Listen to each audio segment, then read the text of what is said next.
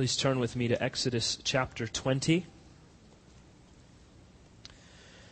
We continue in our series through the Ten Commandments, ten words on the law of God. Today we will address the second word do not worship idols. Our key words for our worshipers in training are idol, worship, and image.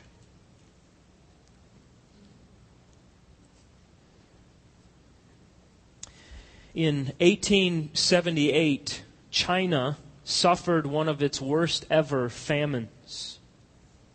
The London Times reported that 70 million people were dying of starvation.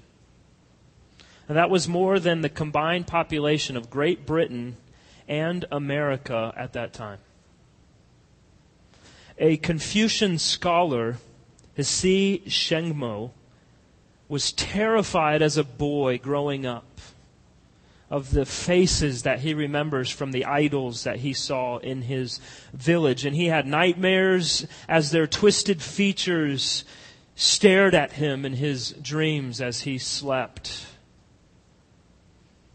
And now, with this terrible famine in the land, with the sun burning down relentlessly on the people, no moisture, no growth, no clouds in the sky, with the ground scorched like a desert and people dying by the hundreds of thousands, the men of Hsi's village turned to these very idols for help.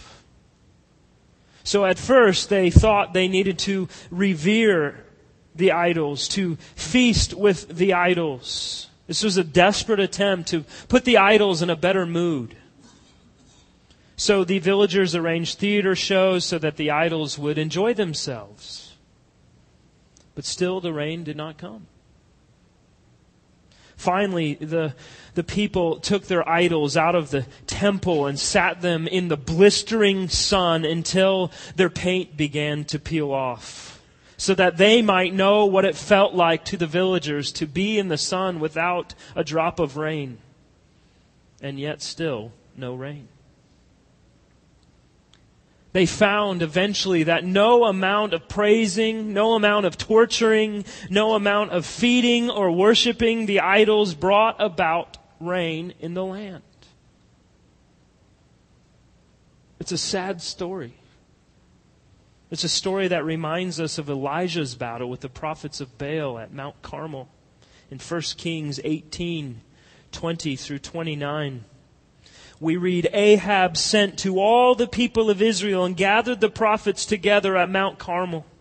And Elijah came near to all the people and said, How long will you go limping between two different opinions? If the Lord is God, follow him. But if Baal, then follow him. And the people did not answer him a word. Then Elijah said to the people, I, even I only, am left a prophet of the Lord, but Baal's prophets are 450 men. Let two bowls be given to us, and let them choose one bowl for themselves, and cut it in pieces and lay it on the wood, but put no fire to it. And I will prepare the outer bowl and lay it on the wood, and put no fire to it. And you call upon the name of your God, and I will call upon the name of the Lord. And the God who answers by fire, He is God. And all the people answered, It is well spoken. Then Elijah said to the prophets of Baal, Choose for yourselves one bull and prepare it first, for you are many. And call upon the name of your God and put no fire to it. And they took the bull that was given them and they prepared it, and they called upon the name of Baal from morning until noon, saying, Oh, Baal, worship us, answer us. But there was no voice, and no one answered, and they limped around the altar that they had made, and at noon Elijah mocked them, saying, Cry aloud, for he is a God. Either he is musing, or he is relieving himself, or he is on a journey, or perhaps he's asleep and must be awakened. And they cried aloud and cut themselves after their custom with swords and lances until the blood gushed out upon them. And as midday passed, they raved on until the time of the offering of the oblation, but there was no voice. No one answered. No one paid attention. How very sad. But you know, this is the sad history of the human race. A history we are all a part of. A history we have not escaped. It's a history of idolatry. Every people group of every generation has manufactured various idols of different shapes and different kinds, and we are not immune to this great defilement of God's law. Let's read together in Exodus chapter 20, verses 4 through 6. You shall not make for yourself a carved image or any likeness of anything that is in heaven above or that is in the earth beneath, or that is in the water under the earth. You shall not bow down to them or serve them, for I, the Lord your God, am a jealous God, visiting the iniquity of the fathers on the children to the third and the fourth generation of those who hate me, but showing steadfast love to thousands of those who love me and keep my commandments. Now, according to the Reformed tradition, this is the second commandment of God. You may know that the Roman Catholics and Lutherans keep verses 4 through 6 tied to the first commandment and see all uh, uh, from verse 1 through uh, 6 to be the first commandment of God, and they get their ninth and tenth commandment by splitting the tenth commandment into two. But we believe there's a very distinct difference between the first and second commandments that God has intended for them to be two very separate commandments. Remember from last week, the first commandment establishes the kind of God that we worship. He is one and alone. There is no other God. There never has been, nor can there ever be another God. He is not one amongst other gods, nor is he even the first among all the other gods. It is that he alone is God, and there is no other. So we must reject every false God in order to worship the one true and living God who alone is our Lord and our Savior. That is the first commandment. You shall have no other gods before me. Now, the second commandment has to do with worshiping the right God in the right way. We may not worship Him in the form of any man made idol. Whereas the first commandment forbids us to worship false gods, the second commandment forbids us to worship the true God falsely. How we worship matters nearly as much to God as whom we worship. We may not worship Him any way that we like, but only the way that God Himself has commanded. In the words of our own Baptist Catechism, the second commandment forbids the worshiping of God by images or any other way not appointed in His Word. So, this commandment of God is one of the reasons from Scripture that we hold to what we call the regulative principle of worship. We only do in our worship corporately what God has commanded in His Word. Nothing more and nothing less. Now, we have to understand the context by which this law comes to the people of God. During the time when Moses received the ten words of God at Mount Sinai, the surrounding nations had no lack of idols. Each of the plagues from God in Egypt were a response to the various gods of the Egyptian people.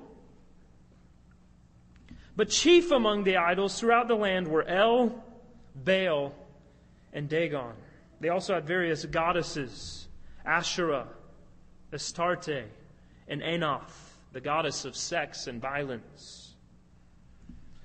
Baal was in the form of a bull. We probably read about Baal more than the other idols of the time.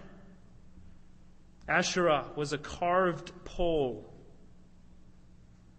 Every god was represented in physical form, and this was the idol of the people. The ancient world could not believe in a God if it could not see it. And that was part of what was so unique about the Israelites. Their God was invisible. The nations looked in vain for the God of Israel. Every pagan city had its gods, had its temples, sacrifices, priests, priestesses, cult prostitutes. It's possible that some of them even employed adult sacrifices. And many of them, we know, employed the practice of the grotesque child sacrifice associated with the god of Moloch. It's not difficult to imagine the kind of lifestyle of a people who worshiped gods like this. And so God began his ten words by ordering the people, You shall have no other gods before me. Because God knew that we would either worship God or we would worship gods. And therefore it is important that we need to establish who God truly is. And then God added to the first commandment, the second commandment, because he knew that our next step would be to say, well, we can't understand this God. He's too big. He's too, he's too vast. So we're going to reduce him to a size that we can understand. There's a good illustration of the scriptures that helps us to differentiate between the first and second commandments. It comes from the life of King Jehu. In 2 Kings chapters 9 and 10, Jehu is praised for eliminating Baal worship from Israel when he, he did this by putting the wicked Jezebel to death, by destroying the ministers of Baal. The account of Jehu's victory ends with the commendation in 2 Kings 10:28 it says thus Jehu wiped out Baal from Israel.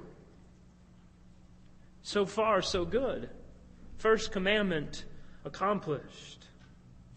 Jehu refused to worship other gods, but unfortunately, the story goes on. The very next verse tells us Jehu did not turn away from the sins of Jeroboam, the son of Nebat which he made Israel to sin. That is, the golden calves that were in Bethel and in Dan. So I have to ask the question of the text.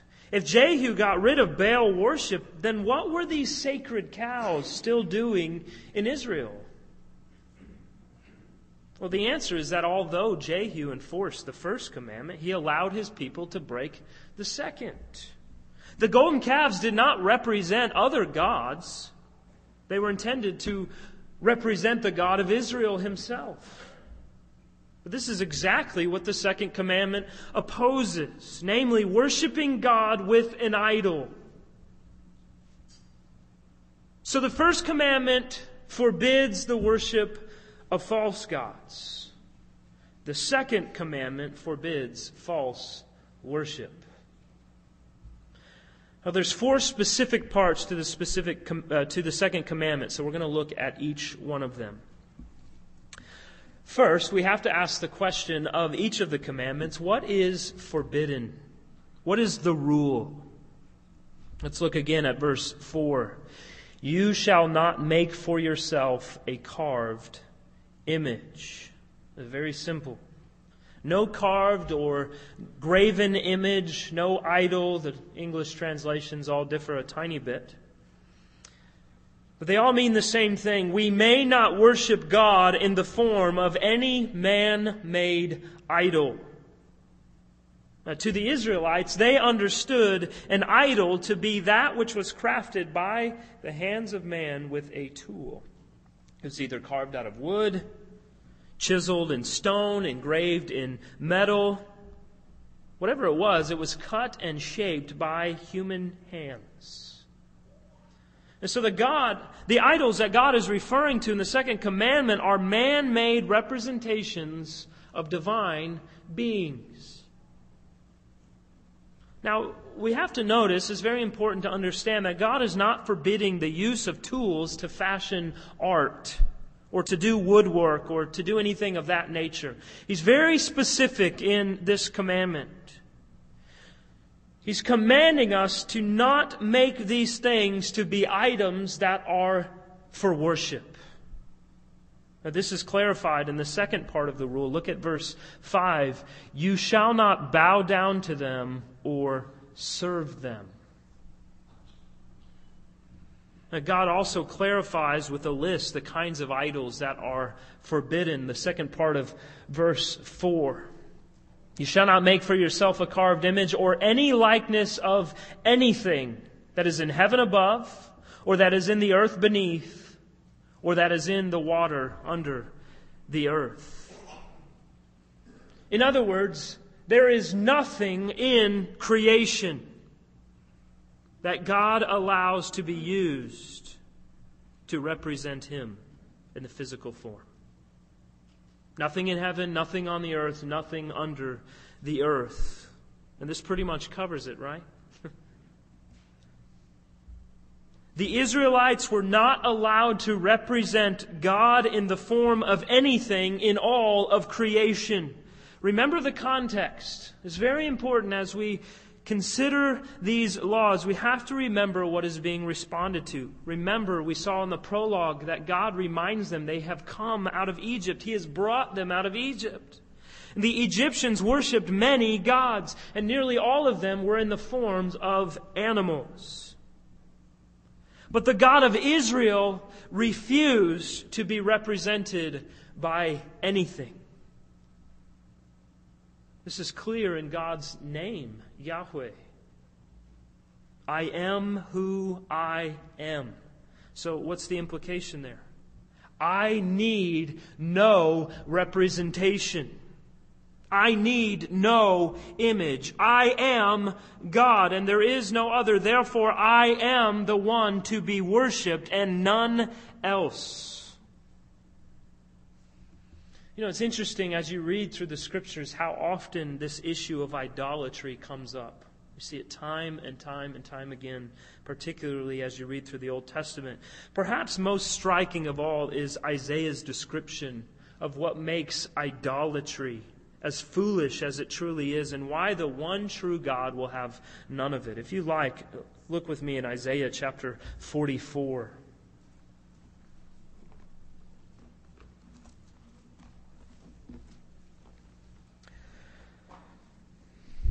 Isaiah 44, beginning in verse 9.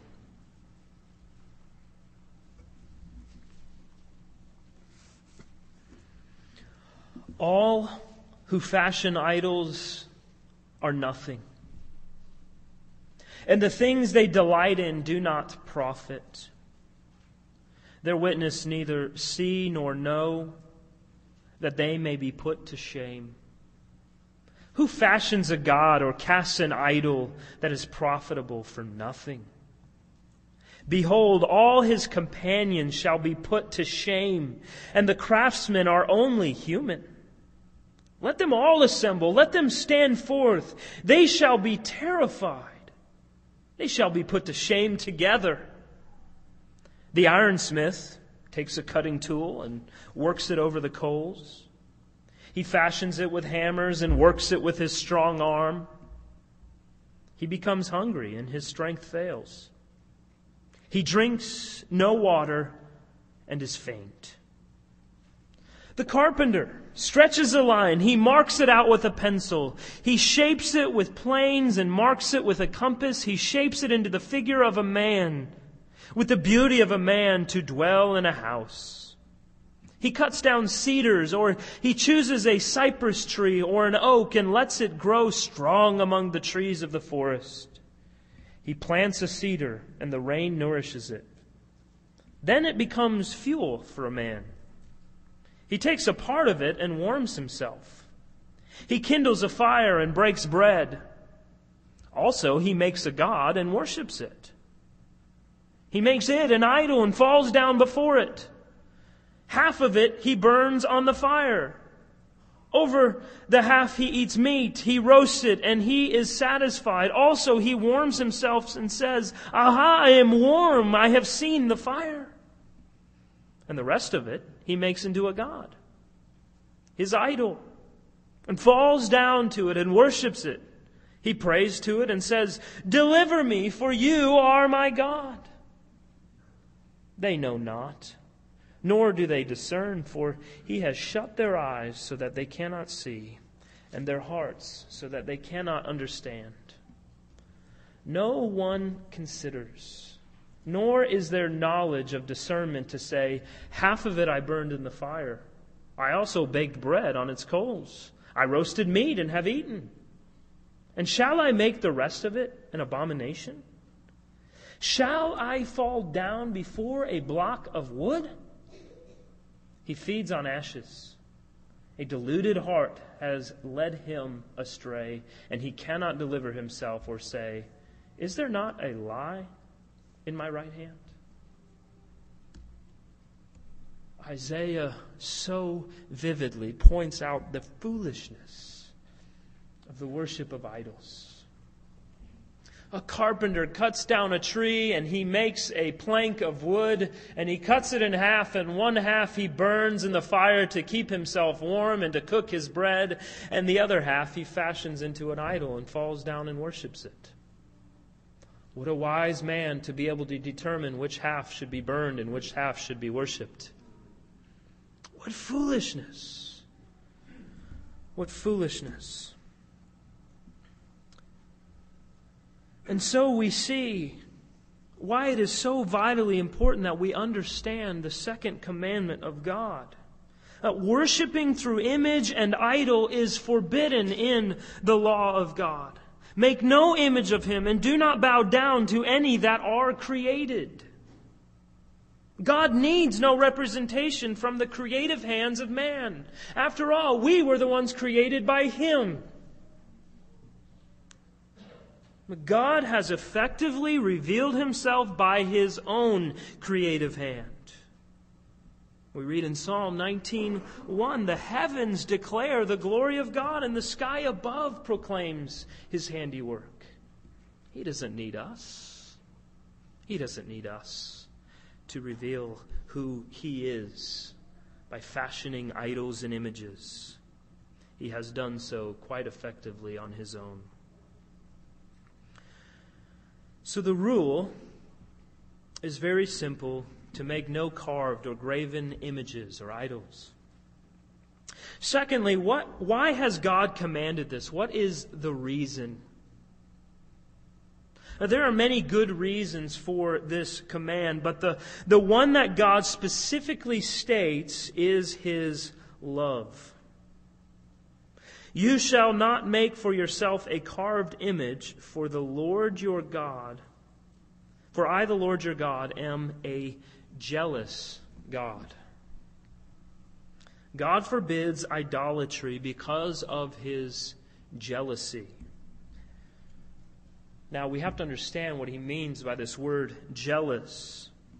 It is demanding exclusive service.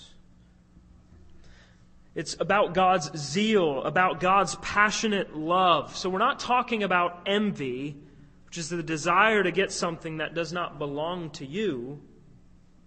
When something belongs to you, it is sometimes appropriate that it be protected at all costs. Uh, the, the jealousy of God is a guarding of His rightful possession. So a good example of this would be a husband wife relationship. No man who truly loves his wife can even stand the thought of his wife in the arms of another man. It makes him rightly jealous. Likewise, God rightly loves himself as the greatest and chiefest being and is rightly jealous when his creation bows down in worship to anything or anyone other than himself. One commentator said, A God who was not jealous would be contemptible, as a husband who doesn't care whether or not his wife was faithful to him. Part of our problem with this profound covenantal reality is that we have come to regard religion like everything else as a matter of consumer choice. We represent monopolies, but the unique and incomparable, only living God makes necessarily exclusive claims and has the right to a monopoly on our love. Jealousy is God's love protecting itself. What God so jealously protects in the second commandment is the honor of His love. And God not only loves us, He also wants us to love Him in return. Among other things, that means worshiping Him in a way that is worthy of His honor. God has the right to tell us how He wants to be worshiped. And he has commanded us not to spurn his love by turning him into an idol, by reducing him to the size of something we can hold in our hands or look at on the wall.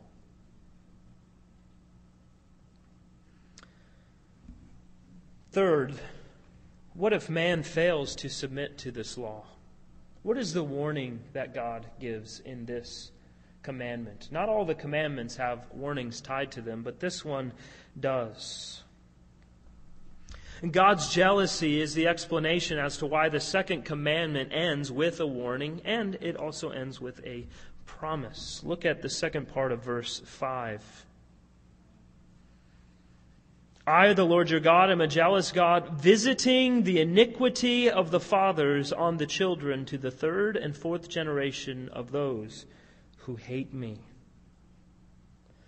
God shows his zeal to be glorified in our worship by cursing those who break the second commandment and blessing those who keep it. The warning here is that children will be punished for the sins of their fathers. The word translated iniquity refers to something that is, is twisted, something that is contorted. It suggests that idolatry is something of a perversion. It is a turning against God. It may seem very religious that we would have images and icons and idols, but God forbids the very things that seem to be so enticing to our hearts, that desire something beyond how God has chosen to reveal himself to us, how he has commanded us to worship him. Idolatry is actually a way of showing a hatred of God. Notice he says, for those who hate me. So it's not surprising that God threatens to punish those who do such hateful things toward their Creator. Now, many people want to question whether or not the punishment of God here is even just. How can God judge children for the sins of their fathers? Well, this causes a lot of confusion. Especially because in Ezekiel 18 and 2 Chronicles 25, God promises that men and women will be punished for their own sin and not for the sins of their fathers. So, what exactly does he mean? There's no contradiction here. It's, it's very easy to understand that there's no doubt that children suffer greatly for the sins of their parents. Not by some arbitrary decree of a vengeful God, but by the very simple law of cause and effect. Sadly and unavoidably, the punishment that falls on the parents often afflicts their children as well. It's a fundamental law of humanity that we never sin to ourselves alone. We show our children how to live, and by passing on our idols, we demonstrate our priorities. All our sins affect others, but probably our children most of all. And we have to pause there and think while this is such a great reality, thanks be to God that Christ can and does break the stronghold of idolatry that is passed on to our children. The warning of verse 5 is only a general statement, but it is a terrible warning.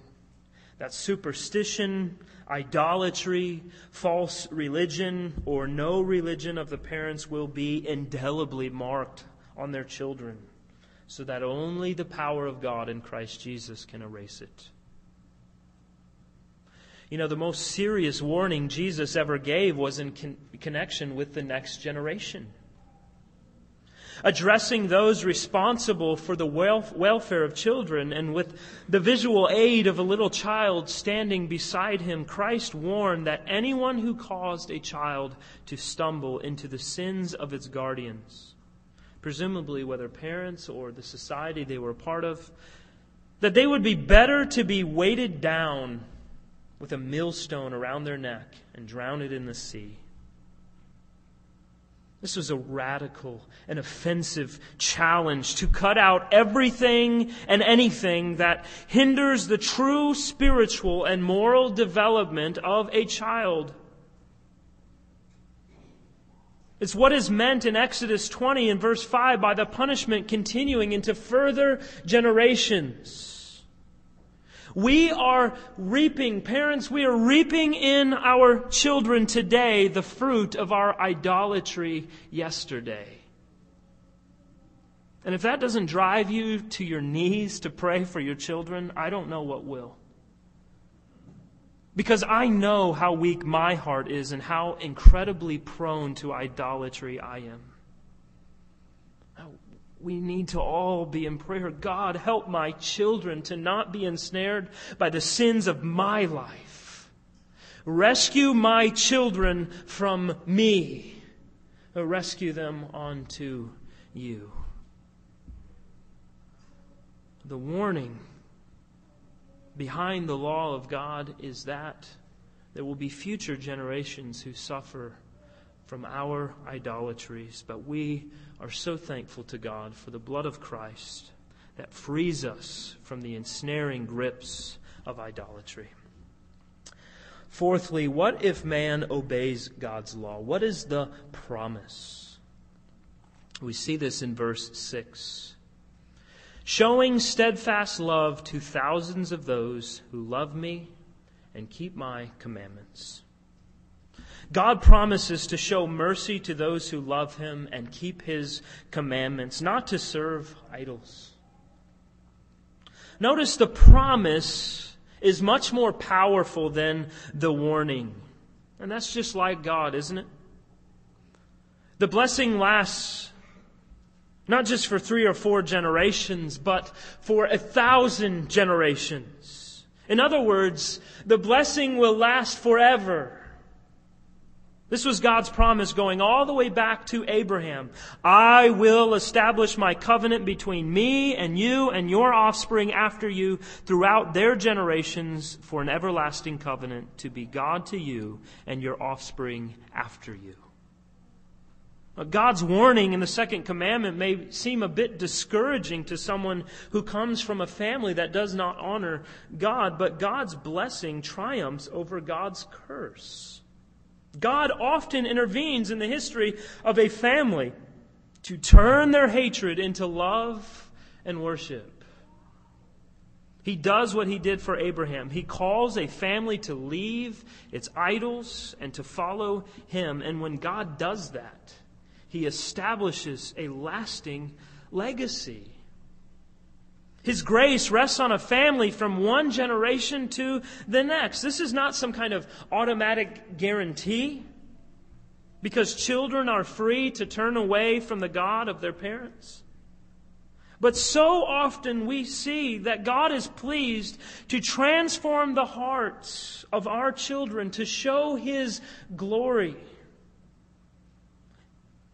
And it's when, although imperfectly, we have sought to teach them the truth of God's Word, His law, His gospel, His attributes, His character, when we've sought to show them the truth of God's love.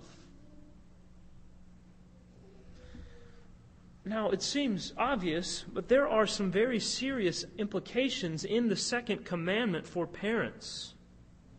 And this is one area of application that will hopefully be helpful to us as we think more about the second commandment and seek to apply it in our families, in our personal lives. Uh, one example of the second commandment playing out in our lives is what we do with those things that are huge idols in the American dream lifestyle. The idol of retirement and leisure for 20 or 30 years before we die. The idol of sports and hobbies. In our culture, while we don't see carved images, idolatry is very much alive and well. We talked briefly about this last week. To allow a sport or a hobby to take the place of the worship of God is idolatry. It is these very things that Christians are so prone to engage in while dismissing the corporate worship of God on the Lord's Day. And parents, this is where we need to be very, very careful with what we are showing our children about worship. We'll revisit this when we get to the fourth commandment, but it very much relates to the second. When we dismiss the corporate worship of God on the Lord's Day to bring our children to their sporting events, or when our Saturday activities in the evening leave the entire family so tired that they're unable to have hearts prepared for worship. We're teaching our children that perhaps there are certain things that gain precedence over the worship of God. Now, certainly, we don't intend to convey that message. But if we miss enough worship gatherings to help our team win the tournament, we don't have to say much of anything. We are clearly presenting a picture of what we are willing to give up that we might gain something else in its place. We're cultivating hearts prone to idolatry in our children when anything gains prominence over the worship of God. Idolatry in our culture takes on many different forms. This is just one example. Uh, for some, it's sexual gratification. For others, it's money and power. For others, it's strongholds of addiction, drugs, alcohol.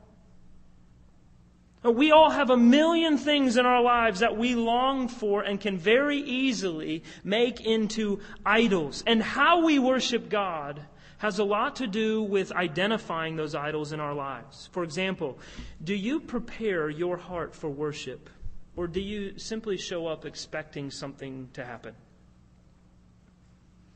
Men, do, do you pray for the hearts of your wife and children to be prepared for worship? Are you quietly and privately worshiping the Lord every day? Is your family engaged in family worship and having spiritual conversations that provoke God focused thoughts and convictions? If we're not doing this, these things, what are we filling our time with instead? Facebook? Sports Center? Reality TV shows? Fashion magazines? Going out on the town? Now, remember, I said last week, we identify that the danger of idols is that most of the time they're not in and of themselves bad things.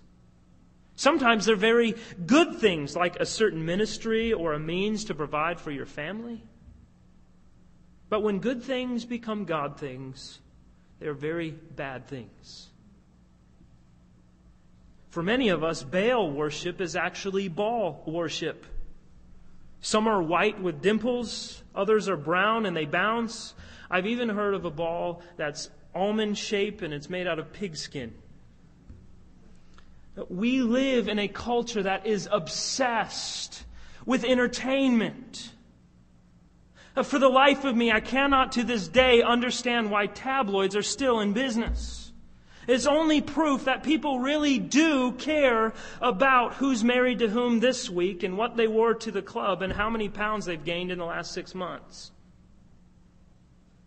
The late Neil Postman was a non Christian sociologist that looked at our American culture and he nailed it with his wonderful book, Amusing Ourselves to Death. He wrote it over 20 years ago, and what he has to say is only more true today.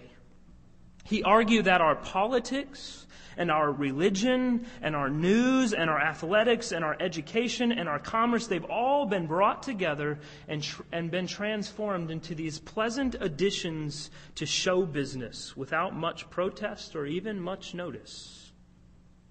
The result is that we are a people on the verge of amusing ourselves to death with the visual.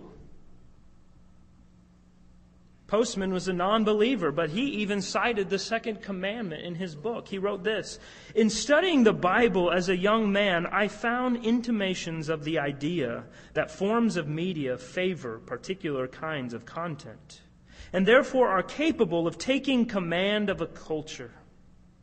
I speak specifically of the Decalogue, the second commandment of which prohibits the Israelites from making concrete images of anything. The God of the Jews was to exist in the Word and through the Word, an unprecedented conception re- requiring the highest order of abstract thinking. Iconography thus became blasphemy, so that a new kind of God could enter a culture People like ourselves who are in the process of converting their word center into an image center might profit by reflecting on this Mosaic injunction. In other words, Postman draws this very keen observation from the second commandment. Eventually, the visual displaces the verbal. Once we see, we will eventually no longer want to hear. But the problem being, of course, that God has revealed himself through the Word. And faith comes not by seeing, but by hearing. The image always wants to distract us from the hearing of the Word. In a very visual age, we need to be more and more careful not to look at the image, but to listen to the Word. We cannot ever let things of visual beauty become objects of our worship because they lie. They lie because they cannot represent the infinite beauty of God. Nothing in this earth that can be combined and put together and fashioned will ever come close to representing the beauty of God. We also make an idol whenever we turn God into something that we can manipulate. This was the whole point of pagan idolatry. The Egyptians did not think that the gods actually lived in their idols, but they did think that idols gave them a kind of spiritual contact that would enable them to control their gods. So much contemporary spirituality tries to do the very same thing.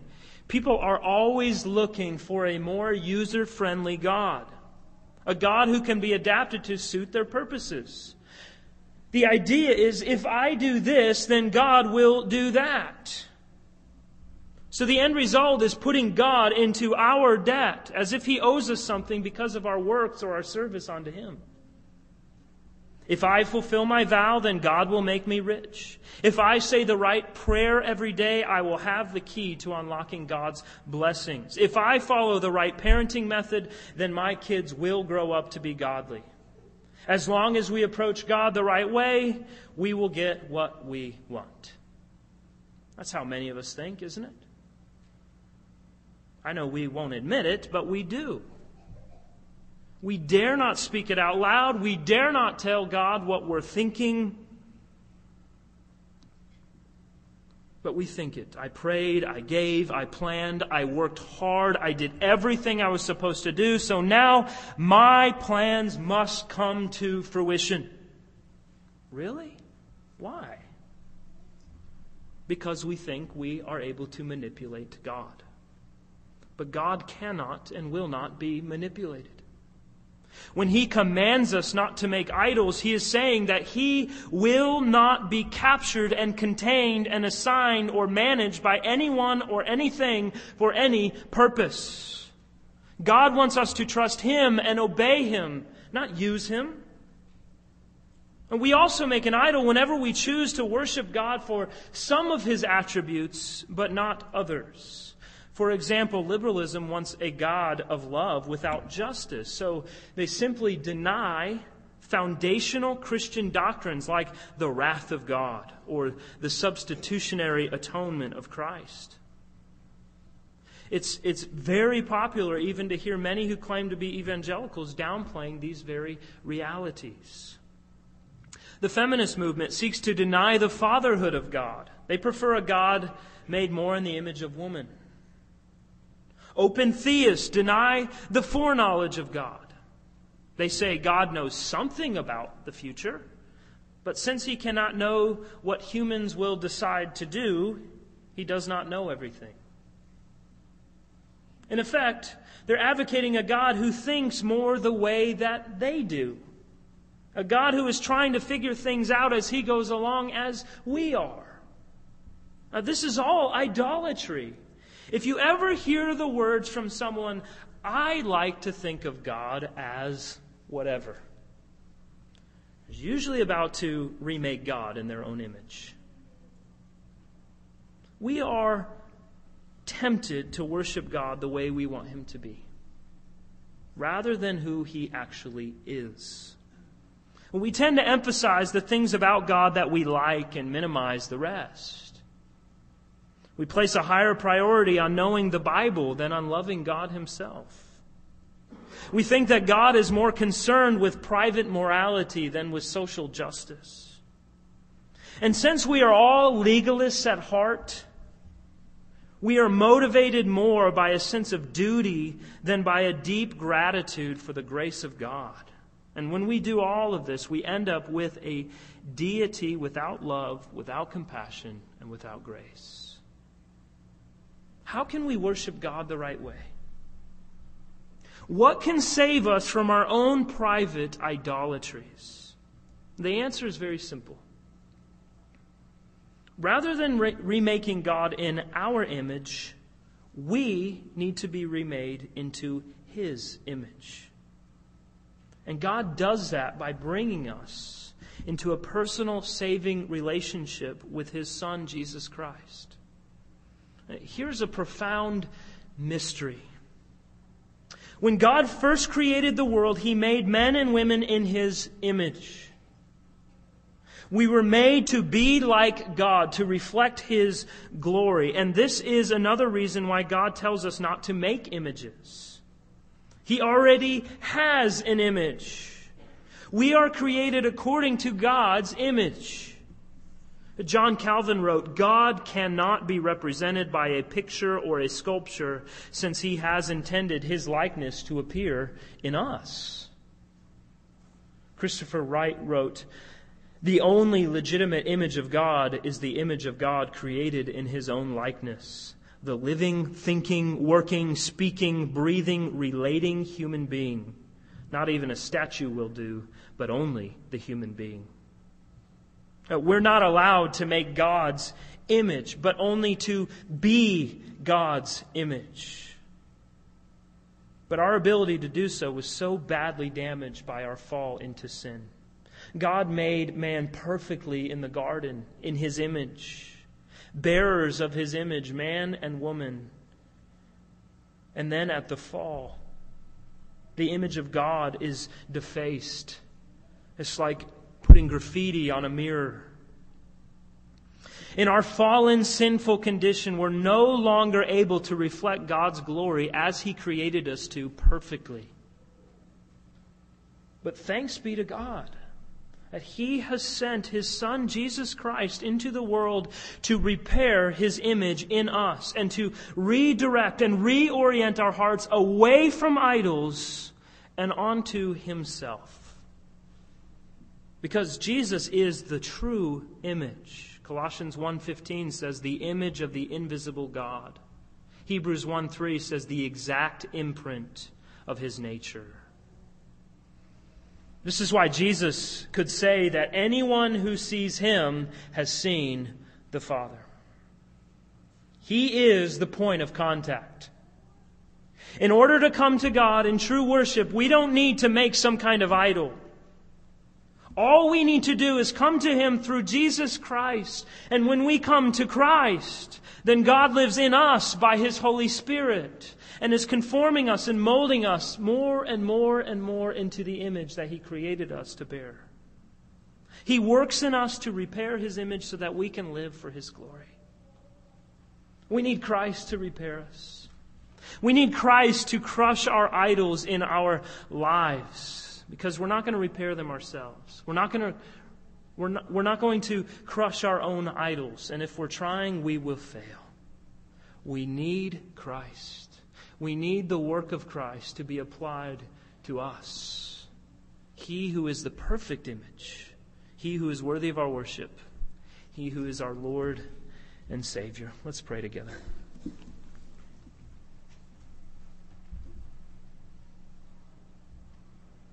Lord, we are thankful.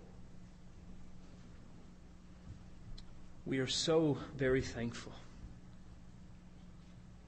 for your word which transforms us, which conforms us, which molds us to be more and more into that which you have created man to be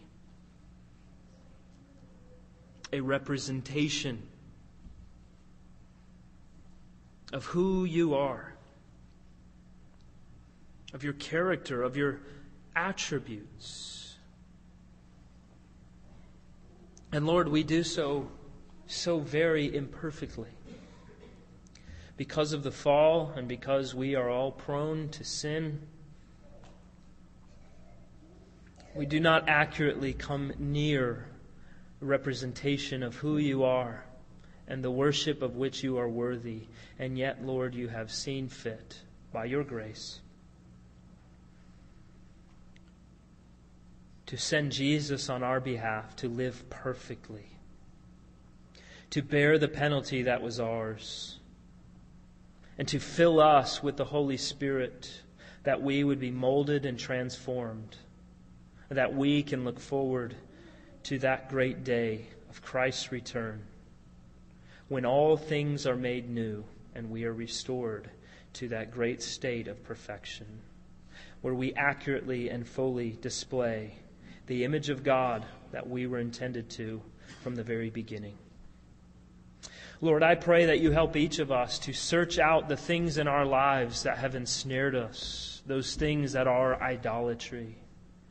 And Lord, if necessary, to make hard decisions, to rid ourselves of idolatries, to cast aside those things that keep us from true worship, to cast aside those things that gain our greatest affections to cast aside those things that keep us from worshiping you rightly, those things that we have molded to be items of worship and affection. Help us, Lord, to be vigilant, to be faithful to worship you rightly, and to cast away that which distracts us from you. Thank you for your word, Lord. Thank you for the challenge. Thank you for the warning. Thank you for the promise that is ours because of Christ Jesus our Lord. We praise you. We thank you. In the name of Jesus. Amen.